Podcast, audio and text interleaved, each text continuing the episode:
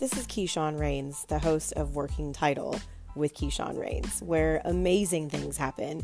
A series of pass the collection plate style conversations with a Creole, queer, femme, yogi, mom, coach, author, and of course, podcast host, with a nomadic soul, a quirky sense of humor, and an activator of empowerment. These conversations are just a chance for me to speak on ways to be mindful in a mindless world. Stories are shared, folks are empowered, inspired, and impacted to be more phenomenal versions of themselves through simple conversations about complex like love, life, and the pursuit of being real. Thanks for listening. Welcome, welcome, welcome to another episode of Working Title. This is Keyshawn Rains, and I am super excited to bring you today's episode. Today's guest features a queer black writer, organizer, and trans masculinist. I had to really practice saying that word trans masculinist, whose work pushes at the normative boundaries of gender and sexuality. Today's guest was featured on a TEDx talk They've been a speaker across the country. They are active in women and gender studies at Louisiana State University. I mean, I'm going to let you guys go back and read her bio in your own time. All I have to say is today's conversation really gave me an opportunity to explore activism through a new lens. Today's conversation is with the one and only Nalo Zidane. Super excited to talk to Nalo. Oh my gosh. Let me just say, let me just say that the way I connected with Nalo was in a clubhouse room. I'm telling y'all, this is the second guest that I found in Clubhouse. In a clubhouse room, Nalo got onto the stage and spoke, and it was a mic dropping experience. And then, as it turns out, because there's only like two degrees of separation in the queer black community, Nalo also was a featured guest at an event called Butch Voices that my partner was a co collaborator on. And so, you know, the world just got even smaller when I had a chance to talk to Nalo. So, super excited about this conversation. Go ahead, sit back, get comfortable, and take a couple of long, deep, cleansing breaths and get ready to listen to another conversation. I'm glad to be here. I am um, had a great weekend and we had a family in town and they actually just left today so we kind of like kind of reset the house you know it can be after you've had guests you're kind of like i'm happy yeah. to see you i'm also really happy that you're leaving that's exactly i know exactly what that feels like yeah i also just want to get us fully yeah. just grounded in our bodies before we move into our conversation. You know, for me, meditation is my favorite medium of connection. So I just want to just invite you to take a couple of deep breaths, just get comfortable in your body, just kind of invite your whole and complete self into this moment so that we can move mm-hmm. through this mm-hmm. conversation in a really beautiful and very authentic and also fun and relaxing relaxing way. So all right. Thank you for that invitation. Absolutely. Absolutely. So, as we get started, uh, I'm to give you the the mic, so to speak, and just give you an opportunity to introduce yourself to the listeners and the viewers and just by sharing your name, your pronouns, and uh, where you're from. Great, excellent. My name is Nalo. I use any pronouns respectfully. Um, and I am a queer black multi creator, I'll say. Um, I, I am a black masculinity scholar by trade, trans masculinist, a writer, um, community believer, and someone who aspires toward uh, change in the world. So, uh, a shapeshifter, change maker, uh, bridge gapper, whatever else you could throw in there. I just love community. So that's awesome. That's awesome. So, where in the world are you recording from today? Uh, I'm recording from Detroit, Michigan. Okay. Now, are you from Detroit originally, or where is that home for you? No, No, yeah, Detroit is home for me currently. Mm-hmm. Um, my partner and I live together here. Okay. But I am from, I was born in uh, the DMV and raised between New York and the DC area. So okay, okay, yeah. I got to spend some time in DC over the last couple of years while my partner was stationed there. Um, she's in the Navy and she was stationed at an assignment linked to the Pentagon. And so we stayed in Alexandria for a couple of years. Yeah. So just like right outside of DC. And um, it was great. You know, I'd never, I'd only been to visit before, and so it was still mm-hmm. there was a little bit of magic and mystery about the the the district. I guess the city or is it considered a city? I don't know. I know it's not a state, but yeah. it's, it's right. It's a, it's a district. District. So okay. Hence, it's yeah, just serving as the capital. It's the only real rule breaking kind of thing like that. Okay. In the United States. yeah. Yeah, I guess so. I just remember one of the things that stood out to me when I was there is seeing the license plates, you know, people's license plates that had this bumper sticker or this phrase that said taxation mm-hmm. without representation. And I remember asking about that and I was like, what the hell does that mean? But then it was explained to me that because it is a district, it is not a city nor a state, that it doesn't have the same legislative rights as the rest of the country does, which is kind of bizarre when you think about to be the capital of the nation at that. Exactly. But that's another podcast. That's a, no, other, that's a whole other podcast. But um, but yeah. So in the time that I was there, you know, I did a lot of very touristy things and went to the mall, National Mall, got to see all the monuments.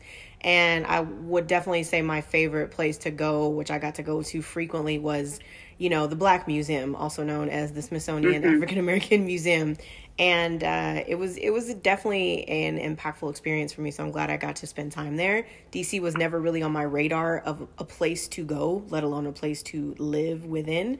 So I'm glad that I got to experience that. So yeah, Chocolate City, right? That's where we at.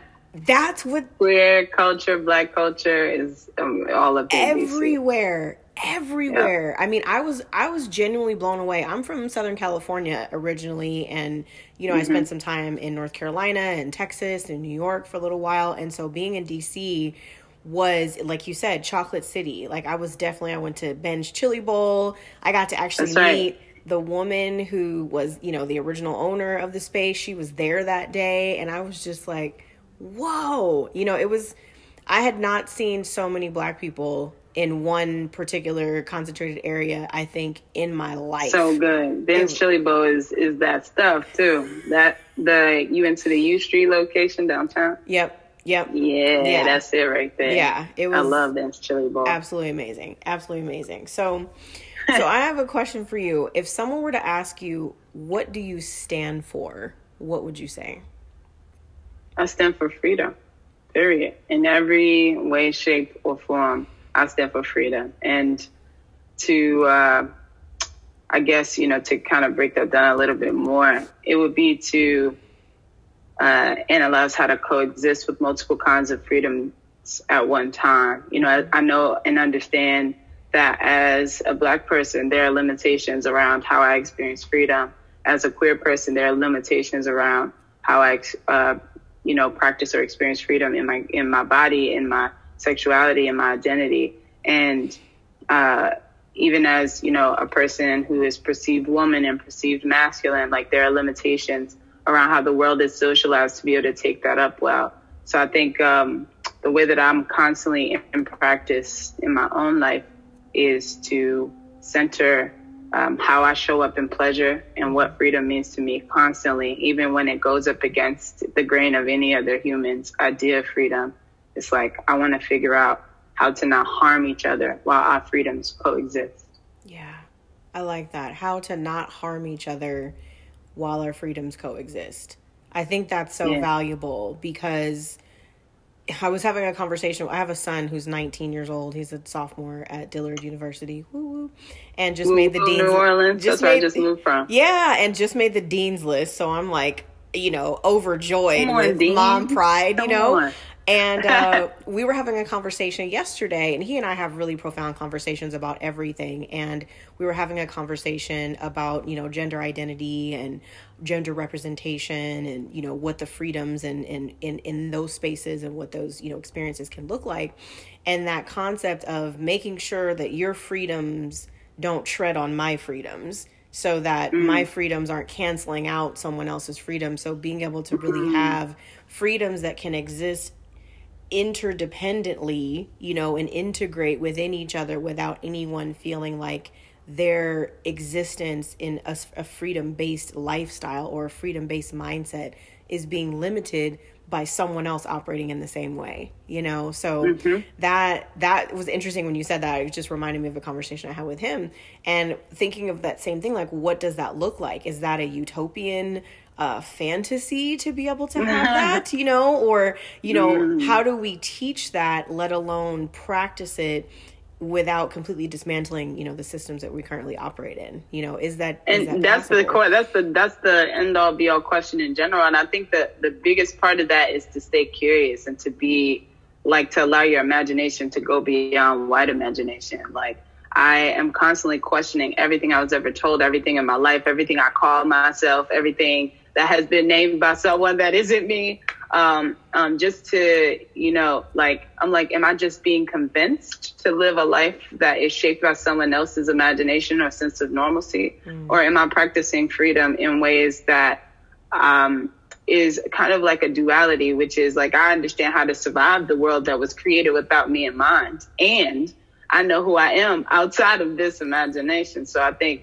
it's so deeply important to me to stay curious and to, and to, to understand my understanding of freedom and, and I think of freedom as like um, in a nonviolent discourse. Like I'm I'm not thinking of freedom as like you can abuse any power you want or do whatever you want with anything. You can't. Right. I'm saying paying attention to everything that is alive around you, whether it be the, from the things growing from the earth and the soil to each of us as human beings. Like I'm saying dismantling hierarchy and I'm saying sharing space not who is more valuable and who is disposable. Like those are not freedom ideologies for me. Right. I'm saying how do we show up to share space on this earth um, in this time together without committing acts of harm to one another. Yeah, yeah, A- absolutely. And I think if we're able to introduce these these concepts or these ideas and these practices into a youth mind you know, in, in the earliest stages of development to be able to have conversations about these things so that it becomes part of the norm. So by the yes. time my, you know, three month old nephew Ziggy is in his 30s, that the world will actually start to look different because it won't be new thought at that point. It'll mm-hmm. be like, well, this is just how we do things now, you know. Or so, trust in Ziggy as tr- a baby. Like the children are the most do free. this. Like I'd be like, please, we we need to like to be to be like to be able to move in this kind of socialized conditioned society. We had to strip ourselves of so many understandings of freedom to just be like, can't beat them, join a model that they shape all of us into. But like children, they don't be caring. They don't care if they hurt your feelings. They don't care if they like, so that's the difference is like children are already unapologetically free. Yeah. Absolutely free without condition. And it's like, how do we learn from them as teachers without then also saying they're underdeveloped because they don't know how to behave in a world yet? And I'm like, nah, I want, I'm trying to sit at your feet and learn like what it means to, to, you know, share the world and to be kind. Like children are kind and they also are passionate with feelings. So mm-hmm. sometimes that can be, that can look like children are being mean or whatever else. But I think I want to kind of capture the essence of how they are allowed to full the, feel the fullness of their, the experience of feeling in their bodies. And we direct them to maybe understand how to handle that because you're always allowed to experience the range of your feeling.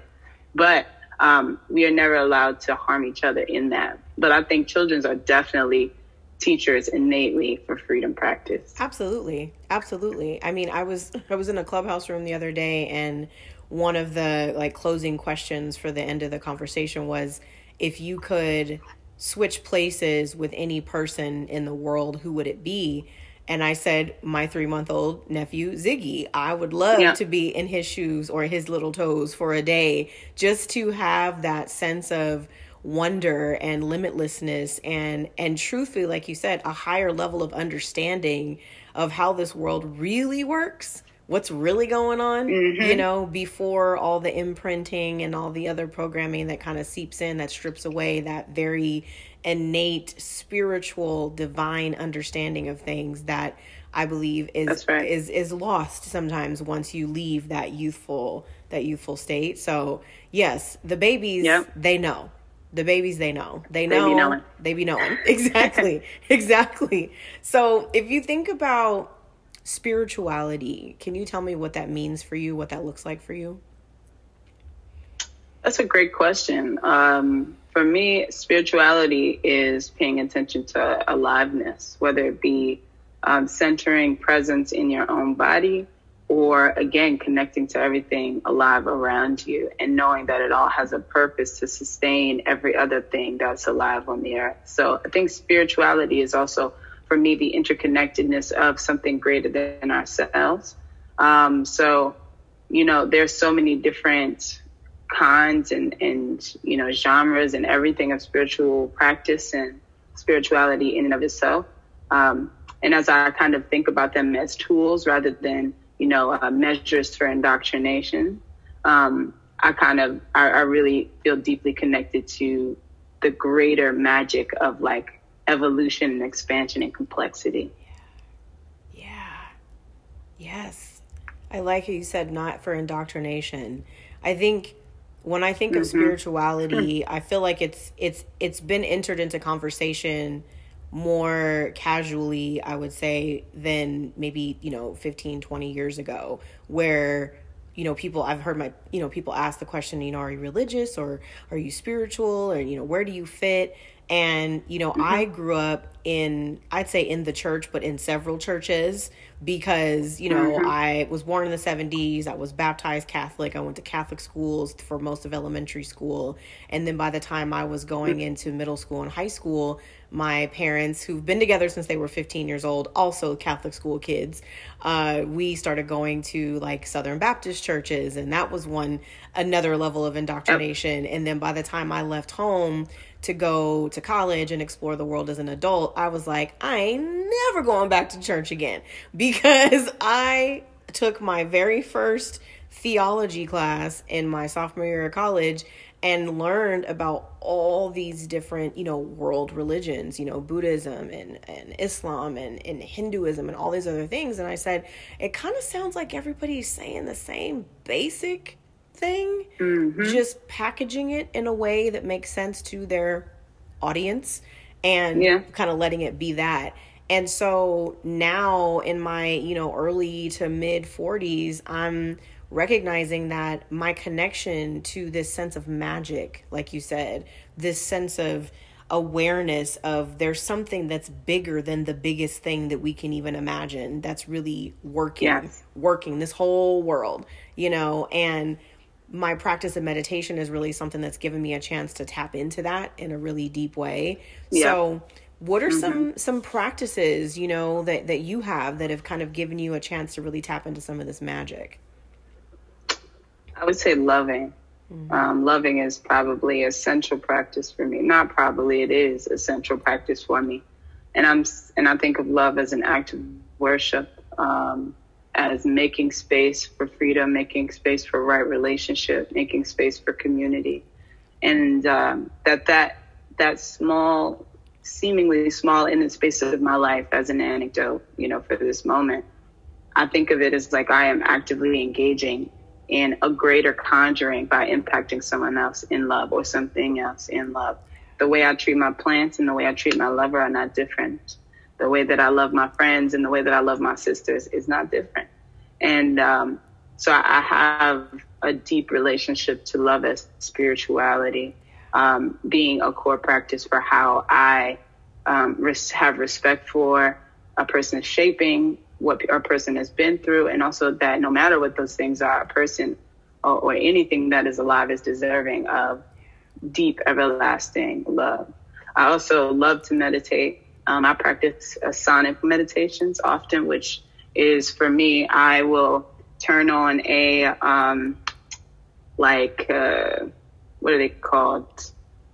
uh, like a beta hertz track or yeah. um, different frequencies, things like that. Mm-hmm. And I I will sit like sit with my hands on my on my thighs and I will just like allow myself to make sounds. I will harmonize with the frequency. I'll move within the frequency. I'll allow a spiritual message to come through me in that frequency. And it's really powerful. I have so many recordings and my, my partner is always like, you need to make an album or something or share this with the world because it's so beautiful. Um, but I, I, I love it as just an active, like, it's like a nonverbal communication, yeah. like, and, and verbal as in like structured words, but it's just like, it's communicating something, even if it's that I'm grieving and releasing that, even if it's that I'm in need and I, I can't immediately satisfy that longing. It's like, it's the release from me. And it also is fueling something someone else needs. So it's like mm-hmm. wherever that sound goes, I know it reaches where it's purpose to reach. Yeah. So those are some of my favorite practices I for love spiritual. That. I love that. The the the nonverbal audible release mm-hmm. is it can feel really uh, what's the word I'm looking for? Really carnal in a sense. It's like I just have to get this out. You know, I think of like mm-hmm. you know a wolf in the wild, and they howl and they they shriek, and you know they mm-hmm, they make mm-hmm. sounds. You know, I think there's a very uh, you know animalistic part of us that needs to be able to just release sound out of our bodies, and yeah. oftentimes we've yes. been trained, especially women, you know, have been trained to bring your voice down. Don't be so loud. Make sure you're not making too much noise, yeah. this or that. Or even with kids, you know, why are the kids being so loud? They're being kids. They're being loud. That's what kids do. They're expressing. So I love that. I listen to, um, same. Sometimes I will listen to frequencies, you know, uh, you know,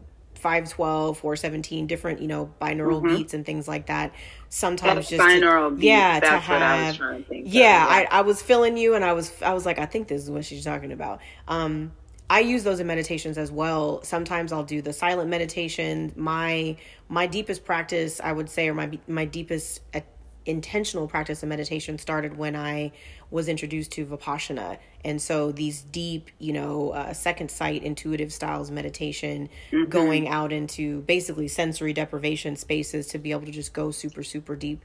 Once oh, I, them. it was amazing. And I had an experience, uh, it was in 2017 where I went out to Joshua Tree and I was out there for 10 days. And when I was out there, probably about the fourth or fifth day, I had this super clairvoyant experience and I could see my son doing something he wasn't supposed to be doing. He was I was away, his dad was away, and he had the house to himself. You know, his dad and I have been divorced since he was 4 years oh, old. Yes. So he had the house to himself. He was in his teens.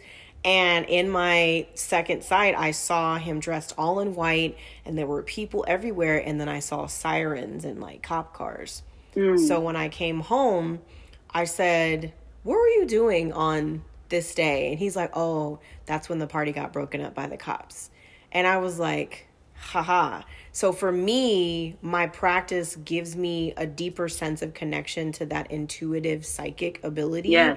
You know, and so recognizing that staying connected to the practice of meditation, staying connected to the practice of getting grounded really helps me always feel that sense of spiritual alignment, you know? So so yeah, yeah absolutely. It's, it's just it's a necessary part of what I do. So I want to switch gears a little bit and ask you um, some questions about your your activism. Would you kind of tell me a little bit about you consider yourself an activist and what are some things that you're that you're really activating right now?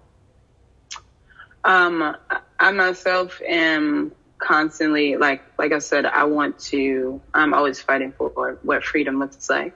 I'm fighting for how to keep love at the center of our lives at all times, and I'm fighting for a sense of community that is non-punitive or violent.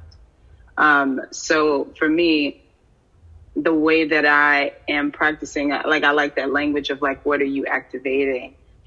Um, it is those things. You know, I, I want to be able to I have a, I am purposed. Like my middle name means one who gathers the people and brings them together. Mm. Um, and that's just been such, a, I am a person who can bridge the gap. Um, and typically, when I go into space or share space or facilitate space with people, or even, you know I'm saying, hosting folks in, in my home, things like that, like back in the good old days, obviously these days. But when I think about stuff like that, I'm I'm thinking about how um, you know we are all constantly learning what it means to love, mm. constantly learning what it means to be in right relationship to one another, and I recognized very young that the universe had blessed me with a language uh, to bridge gaps. And when I say that, I mean like there are often conversations and people that can't be reached um, by how impacted we are by certain things. Mm-hmm. Um, and I'm usually a person who has the the patience, the know-how to reach those people.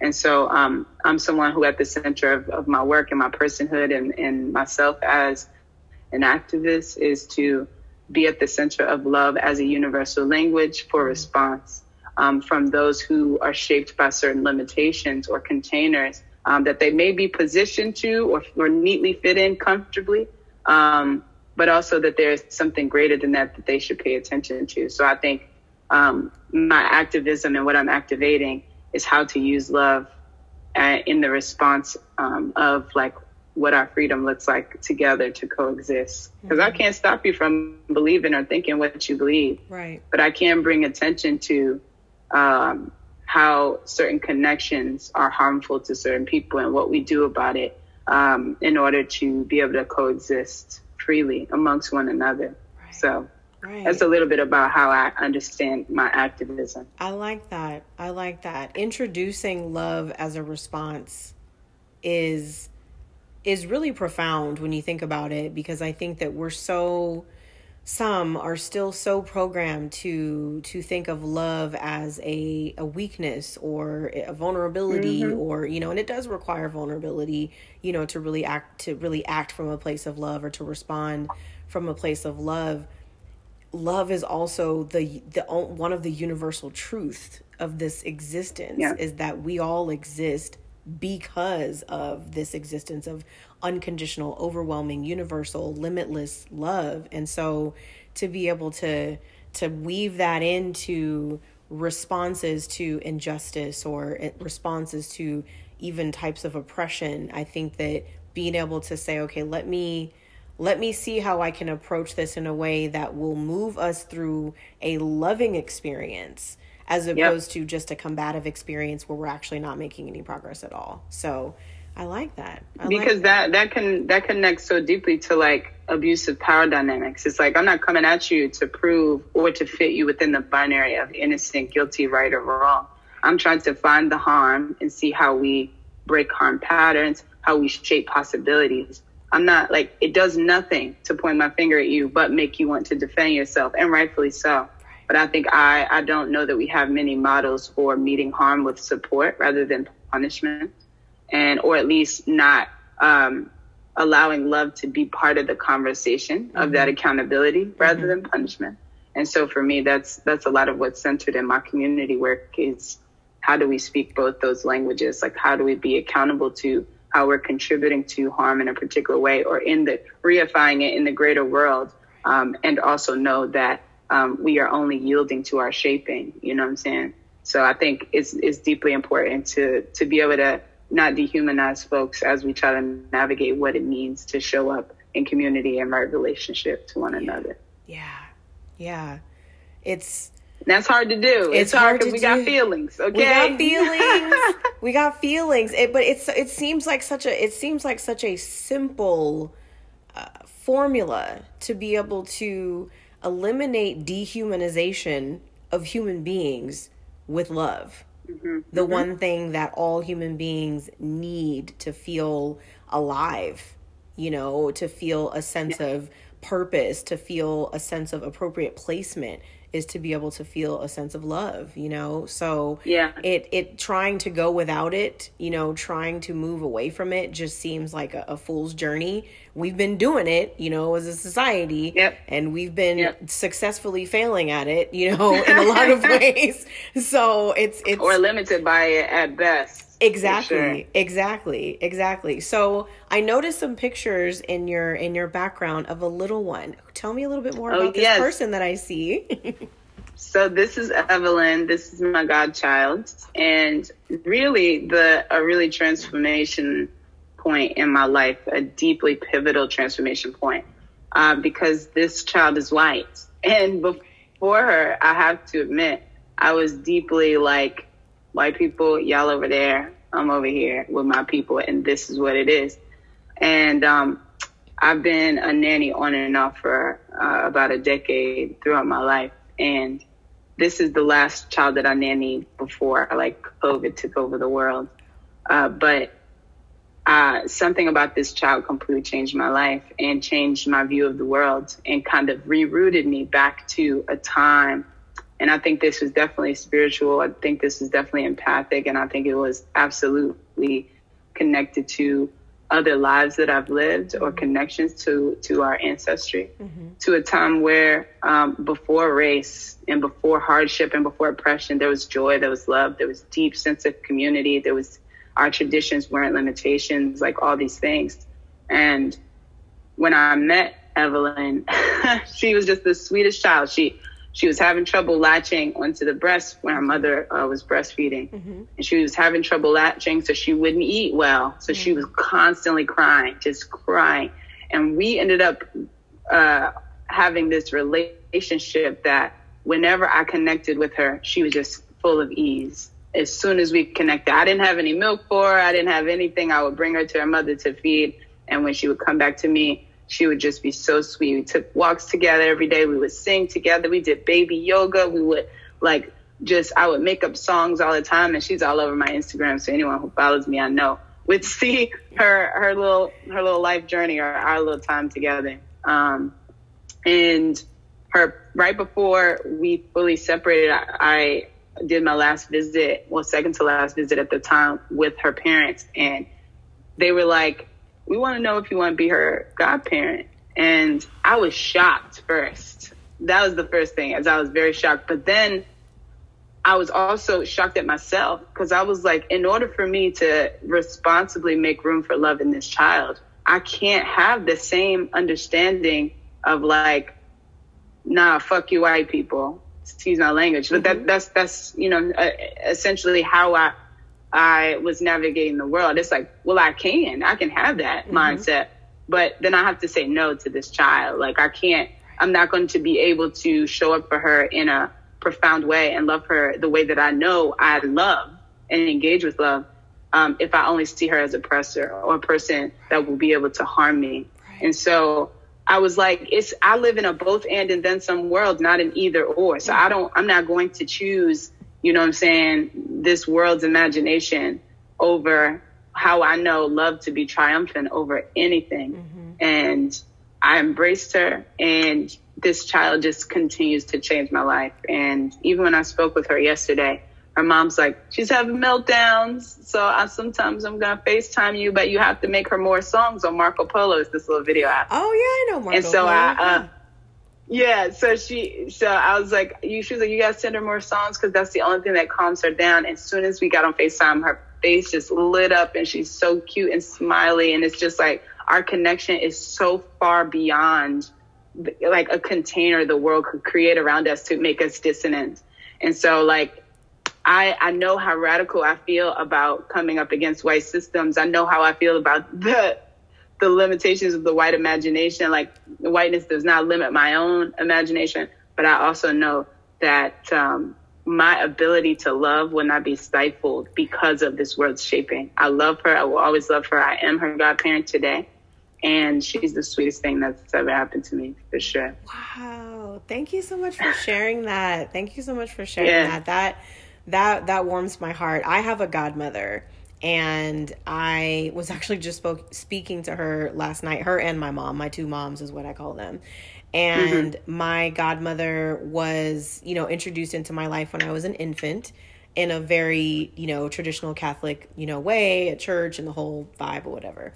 And so yeah. last night we were talking and I was, you know, being playful with her saying, you know you were ordained by god to be my my third parent. Do you understand how serious that is? Because she was joking and she always says i don't know why your mom chose me. I don't want i don't know why your mom chose me because they've been friends since they were teens and my mom was more of a you know a meek you know good girl quote unquote and my yeah. godmother was a little more free and a little more you know adventurous a little libra you know she's a libra as well so me too she you know she but and she is the best person my mother could have possibly chose to be my godparent and she is someone who has continued to serve as just a model human being, a representation of love, a representation of freedom, a representation of individuality and and creativity. And when I mm. was Evelyn's age,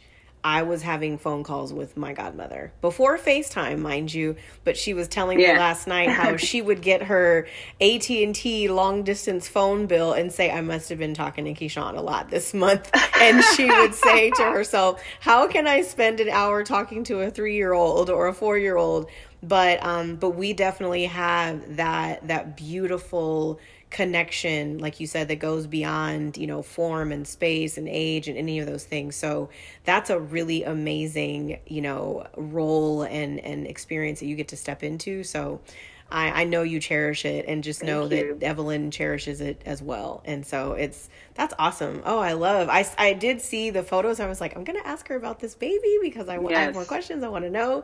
So thank you, thank you so much for sharing that. Of course course. So there was something that you mentioned on our, you know, questionnaire before this conversation, and it was about this this thing that we all know as cancel culture. Would you tell me a little bit about mm-hmm. some of your thoughts about cancel culture and and how it's really impacting our our world, you know, our people in particular?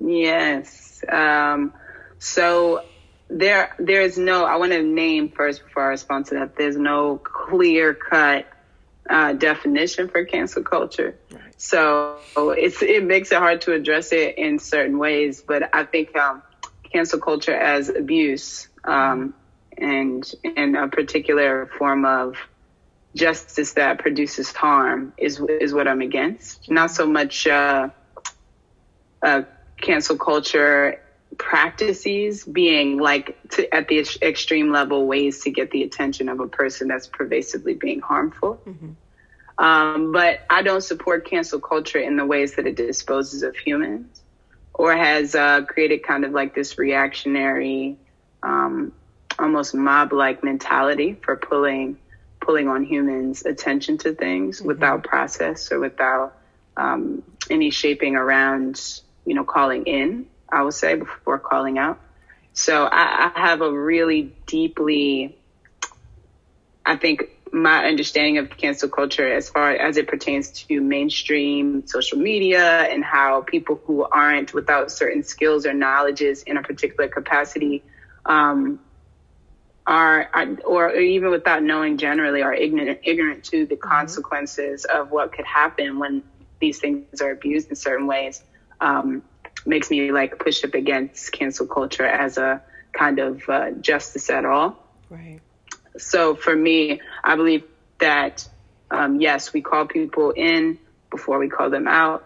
And I think the calling out is strategized, not just an impulsive thing that is structured around our feelings. I think it impacts survivors and victims to think that those that's their only options. Right. Um, I think it's a breakdown in community for a survivor or victim, however you identify, to even have to do the labor of trying to figure out um, how to do those things because anyone who is healing through harm or um, needing an accountability practice needs community support. That's not a space that any of us should have to take on ourselves. So the way that cancel culture is currently structured, um, as far as it pertains to the mainstream harm models, mm-hmm. I don't support. And I don't think humans are disposable in that way. Um, and I would like to see community accountability models be structured around support for the harm doer and the person who is harmed. Yeah, I like that. I like that. Community accountability looks and feels a lot different than cancel culture.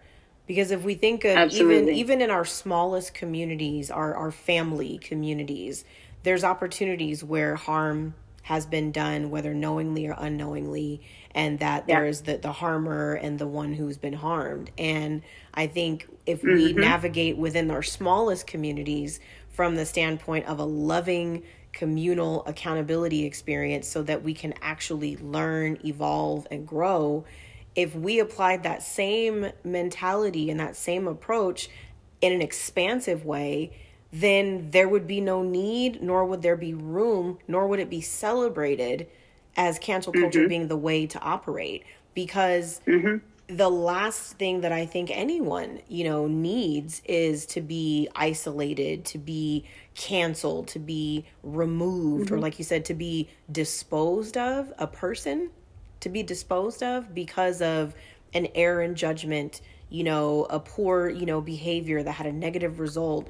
And it doesn't mean that communal account accountability or a loving community that holds one and, and others members of the community accountable for their behaviors is dismissing the severity of the harmful behavior by approaching it from a place of love the intention i think there would be to say it is because i love you that i want you to recognize the harmful behavior and the person who's been harmed it is because i love you that I want you to recognize that you are being seen and that your feelings do matter.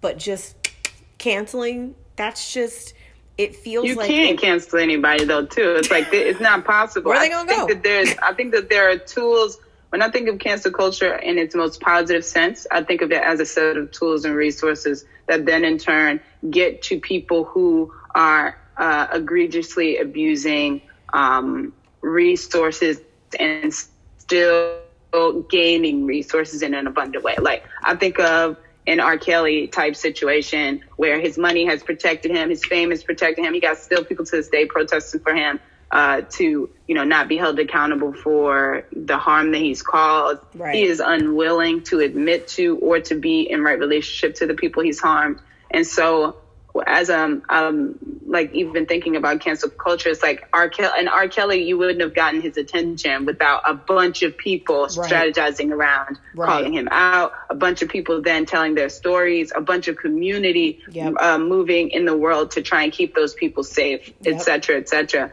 But like uh, an, an average Joe on, you know what I'm saying, who would be stripped of not just their job, but their access to basic resources. Right. I don't believe people should be homeless, starving, no. and, and without community ever in their life for uh, almost anything. Right. I get that that's like the, the hardest part about imagining that is that when we're connected on the side of loss or on the side of receiving the harm, right. it doesn't often um, allow room for us to be able to grieve this thing without a reconciliation of of something else, right? Like, right. I, I often, you know, think about the space of like, are we, where are we satisfied with the process of cancel culture? Like, what is satisfiability in cancel culture? Or is it just their death? Is it their homelessness? Is it their disposability? And right. that's the only kind of pushback I have. So, though I think that, uh, though I am not someone who supports um, mainstream understandings of cancel culture, mm-hmm. I do understand how some of the tools that are within it can get the attention of the powerful. Absolutely, absolutely, and I think, like you said, it, it's for for that practice to be continual it's what is the end game here what are we what how do we know when we've been like you said how we, how do we know that we've been satisfied you know do we want their head on a platter? Do mm-hmm. you want their firstborn? Do you want like you said homeless? Do you want death? Like what what is the end game? And then depending on what that is does that really resolve the one who's been harmed? Does that soothe the hurt? Mm-hmm. does that heal the trauma? Does it undo what's been done? No. You know? I don't think i don't think any form of punishment ever does right? Like you could send somebody who's murdered someone to prison for 20 years mm-hmm. we've continued a cycle of harm by sending that person i'm an abolitionist so uh, you, we, we continue a cycle of harm by by handing them over to a system that is not actually rehabilitative. Absolutely. We continue the harm patterns. We create new victims rather than reconciling the harm through healing and support. Right. And then the person who has was harmed not only does more often than not, I'll speak for myself mm-hmm. as a survivor of child sexual abuse. Like mm-hmm. I'm like, nothing changes the fact that that happened. Nothing changes the fact that I grieve that and deal with that. I yep. will for the rest of my life. But also, like I'm, I'm, I'm, I know that the way that I want to still be able to respond to it and way I try to practice it in my own life is mm-hmm. like, how do I be in right relationship to my healing and the fact that I don't get to choose what happens to a person I, whose life I don't care about like we don't get to. Exactly. and so you know that's deeply important to me. Absolutely. I agree 100% 100% also as a survivor of sexual trauma in my early youth recognizing that no matter what happened to that other person it was never going to absolve or resolve the impact of the trauma. That responsibility That's the hardest part. falls mm-hmm. on me. You know what I mean? And so so yeah, no, I I 100% agree. And I think that the more that people are willing to have the conversation about what is your end game and how does this actually benefit your healing? How does this actually help you be able to overcome whatever it is that was so harmful? And are we just continuing and perpetuating this this chain reaction of I harm you, you harm him, she harms her, et cetera, et cetera, et cetera? Where does that end?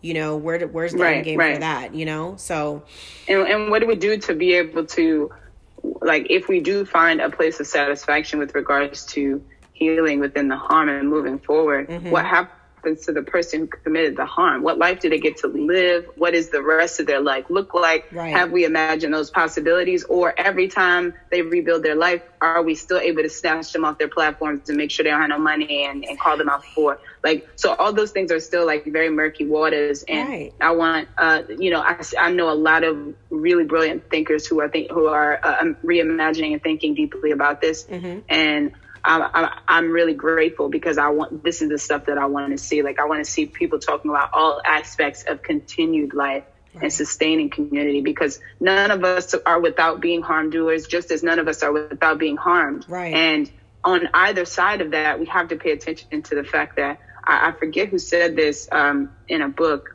Um, I heard it on a podcast and, and I saw it in a book. They referenced the book rather, mm-hmm. and they were talking about a person who a person who commits an act of harm is not meeting harm for the first time. Mm, like absolutely. so so those patterns are continued constantly. Yep. And how do we um, bridge the gap between right relationship in community ac- accountable justice mm-hmm. and um, the continuation of life because life does go on after harm. Absolutely. And that's so hard. It's been hard for me as a survivor and it's so hard for so many of us. So I think it just takes a lot a lot of uh, you know people who have the capacity to continue thinking about these things. I agree. I agree wholeheartedly.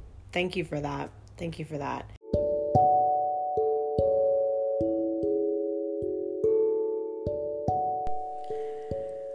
Time for a break. Time for a breather. One thing that we often forget to do as we move throughout our lives, throughout our day, is to breathe. So I invite you right now to allow three deep, intentional breaths to enter and exit your body. And by the time you're done, we will be ready to continue. Thank you so much for listening.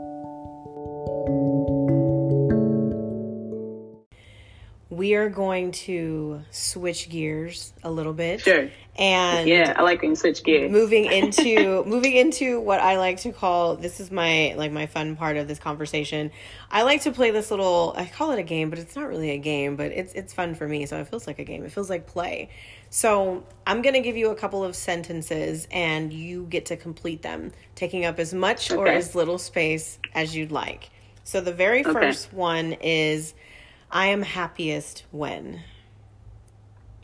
When I am shaping my own happiness. Um, I'm happiness when pleasure is at the center of all I have and everything I'm doing, whether that be gratitude, sex, friendships, um, watering plants, whatever that looks like.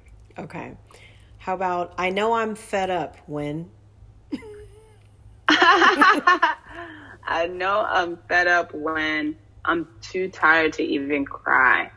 Um, so I think it, it matters a lot to me as an empath who absorbs the energy of the world constantly that I am in release practice. Because when I get to fed up space, I be irritated and I don't want nobody around me. Don't even breathe over here. I just go into my turtle shell and and, and stay away from everything. But I, I, I try to tend to myself before I get there because fed upness creates a whole other world of possibilities for uh, violence to yourself and to anything around you. So I'm like, I don't ever want to get to a fed up space. Understood. Understood. And recognizing what your like telltale signs are that you're getting close to that and being able Absolutely. to implement soothing practices, release practices, whatever's needed.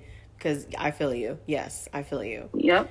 How about this? I know I've made an impact when. Mm, that's so good. I know I've made an impact when people who are part of my community who aren't considered disposable in the world are mm-hmm. transformed right before me. And when I say transformed, I mean um, after so much resistance to a thing, yes. they've been open to the possibilities of how it can change their lives. Right. And, and that includes, um, you know, people, I've seen people who have been homophobic their whole lives mm-hmm. be completely transformed and fight for, uh, you know, queer rights and policy. I've seen people who are in the church, you know, because I was raised in the Pentecostal church and and come around and and and actually want to be in right relationship with my humanity. And this is what keeps me doing this work is like to see transformation happen mm-hmm. is just oh man, it's it's a drug like no other to keep you in the work. yes, sure. it does. It keeps you in the work because it's it's the evidence. You know, it's like universe source showing proof. Like, yep, keep going. See, person transform. Yep. See heart open, see mind change. Like just keep keep going. It serves as a. And fuel. where them statistics at? Where, where them let me see Y'all can tell us how many people going to prisons and doing this and doing that, but how many? Like, can we like what's the percentage of people who are transformed by love? We ain't got no statistics for that. Exactly. Who's responsible for that research and quantifying? Who is doing those numbers? What is that looking like? I agree wholeheartedly. Exactly. Wholeheartedly. Okay, so the next one is I want to be known for my. Oh, I want to be known for my ability and capacity to shapeshift, to love, mm-hmm. To um, change the world, to um, to change how people view healing, mm-hmm. and I want to be known for my own transformative kindness um, because I was a, an angry, ooh, just I say just even two years ago, mm. I would drag you head to toe because you know I could tell you any book, I could reference anything, I could weaponize any content, mm-hmm. and you know you probably couldn't tell these days I'm much more gentle, okay. but I definitely it's it's a lot, definitely um, a lot I've learned. So I want to be known for my kindness. I want to be known for as the evidence of transformation. I love that. I love that. And you know, I I like to hear that people had a before story, you know, and what my son will call an origin story because yeah. a lot of times, you know, we get to a certain point in our development and that's when we really create an expansive platform and we become more visible and people know our names and so on and so forth. But sometimes they don't know that this story also had a beginning that didn't look like what it is right now yeah. and to be able to recognize that and to say I want to be known I want to be known for for who I am now and also for people to know there was a place there was a time there was a person that existed before me so people can see yeah. the the capability like you said being a representation of transformation so the last one exactly. i have for you is i showed myself love today by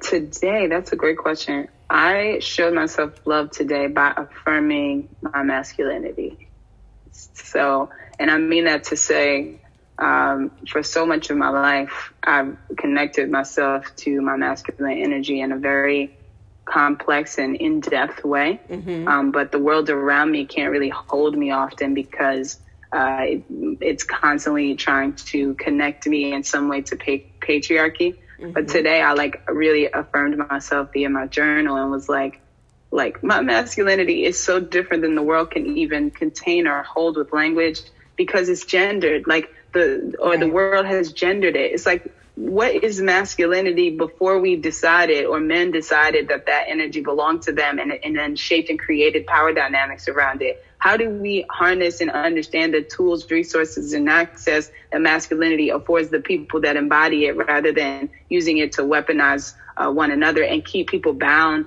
to a particular power construct that doesn't even completely serve men if you ask me So yeah. Um, I, I affirm my love my my love for myself by also you know recognizing that my masculinity is very much alive. I cannot be emasculated, and that the world in and of itself may not be able to hold me, but I have to know how I am so much more free than the limitations of the world. So that reminder. yes. Yes. Oh yeah. I I affirm you in that affirmation of self. I I love that. I love that. Well, before I thank you release this conversation, I um I like to end each of my podcast episodes with a little mini oracle reading. I have a deck of oracle cards here, and it is the Oracle of E, and it's a really fun, lighthearted deck, and it has exactly mm-hmm. 52 cards in the deck. So the invitation is for you to select a number between 1 and 52. My spirit just said 33. 33. All right, let me pull that one out of here. And what's cool is that there's a little guidebook that comes with each card. I mean, that comes with the deck and gives a little more insight on each card. But the number for 33, the message is open your presence. Open your open your presence. Who doesn't like to open presents, right? So, I'm going to read a little right. bit from the guidebook and the message, open your presence have you ever seen a time lapse of a flower blooming, its petals opening wide? That's your new role model. Visualize yourself opening your arms wide, embracing mm. all the prosperity and abundance that's flowing your way. Receive, receive, receive, and then pass it on. I love that. Thank you so much for sharing that. That was really amazing and probably a gentle reminder I needed. Excellent. Excellent, excellent. I'm glad to hear that.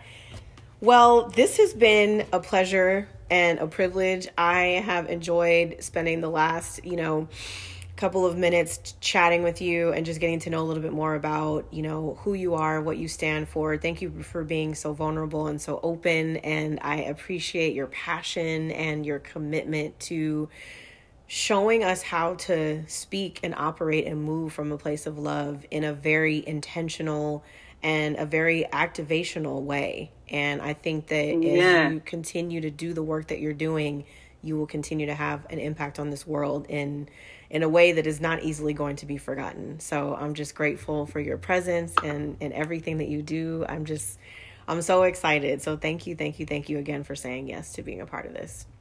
Listen, please, the pleasure is mine. I am so, so grateful we got to connect. Uh, this is one of the reasons I love Clubhouse this is probably my sixth podcast booking since I jumped on Clubhouse. So it's so it. it's really really great, and I'm so grateful for how all of these different apps um, have created community in a time when we can't really be in person that often. So um, thank you so much for having me. I really do feel honored to have even been selected, especially so soon. I think we spent one or two rooms together and you were like, I think you'd be great for my podcast. And I felt so honored by that. So thank you so much for your time as well. Absolutely. My pleasure. My pleasure.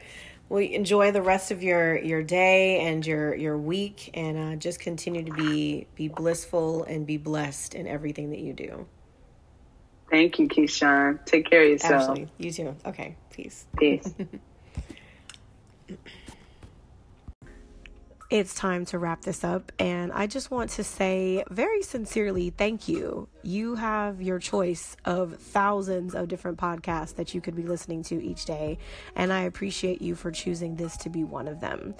Right now, in this moment, I see the light, I see the love, the wisdom, the beauty, the prosperity, the creativity, and the pure joy that shines within each of you, and I bow humbly before your divinity. Namaste.